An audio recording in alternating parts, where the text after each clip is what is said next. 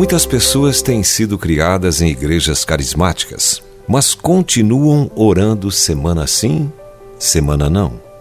Ano sim, ano não. Enviai, Senhor, o poder do passado. Enviar? Ele já fez isso.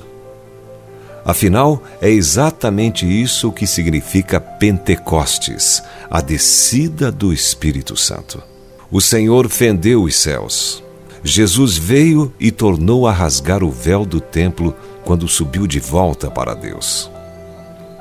Quando Estevão, o primeiro mártir cristão, teve uma visão alguns momentos antes de ser apedrejado, ele disse: Eis que vejo os céus abertos e o Filho do Homem em pé à destra de Deus.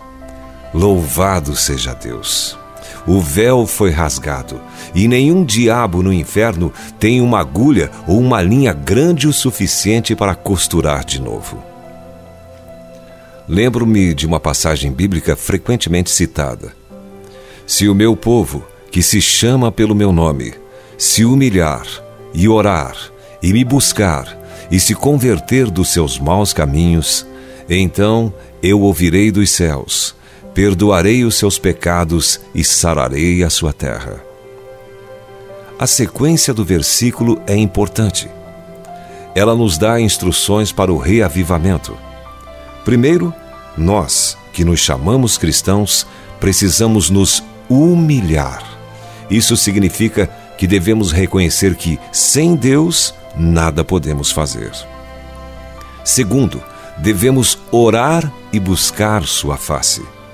Isso significa que não vamos clamar a Deus para que Ele mande um reavivamento, mas simplesmente adorá-lo e admirá-lo, reconhecendo-o pelo que Ele é e não pelo que Ele faz.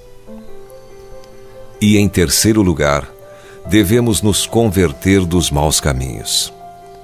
Talvez essa seja a etapa mais difícil de todas. Ela diz respeito a onde nossas prioridades devem estar fazer de Deus o primeiro em nossa vida. Depois lemos: Então eu ouvirei dos céus, o que significa que houve uma conversa entre nós e Deus.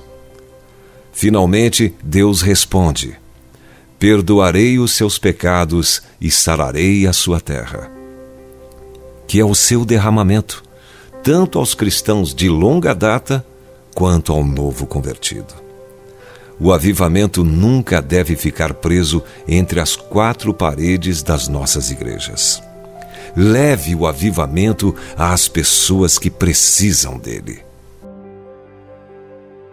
Se você foi abençoado com esta palavra, compartilhe ela com alguém.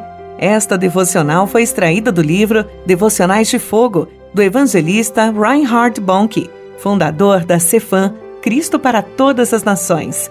Para conhecer mais sobre a Cefam e seus inúmeros projetos evangelísticos no Brasil e no mundo, basta acessar cfan.org.br ou baixar o aplicativo Cefam Brasil nas plataformas Google Play e Apple Store.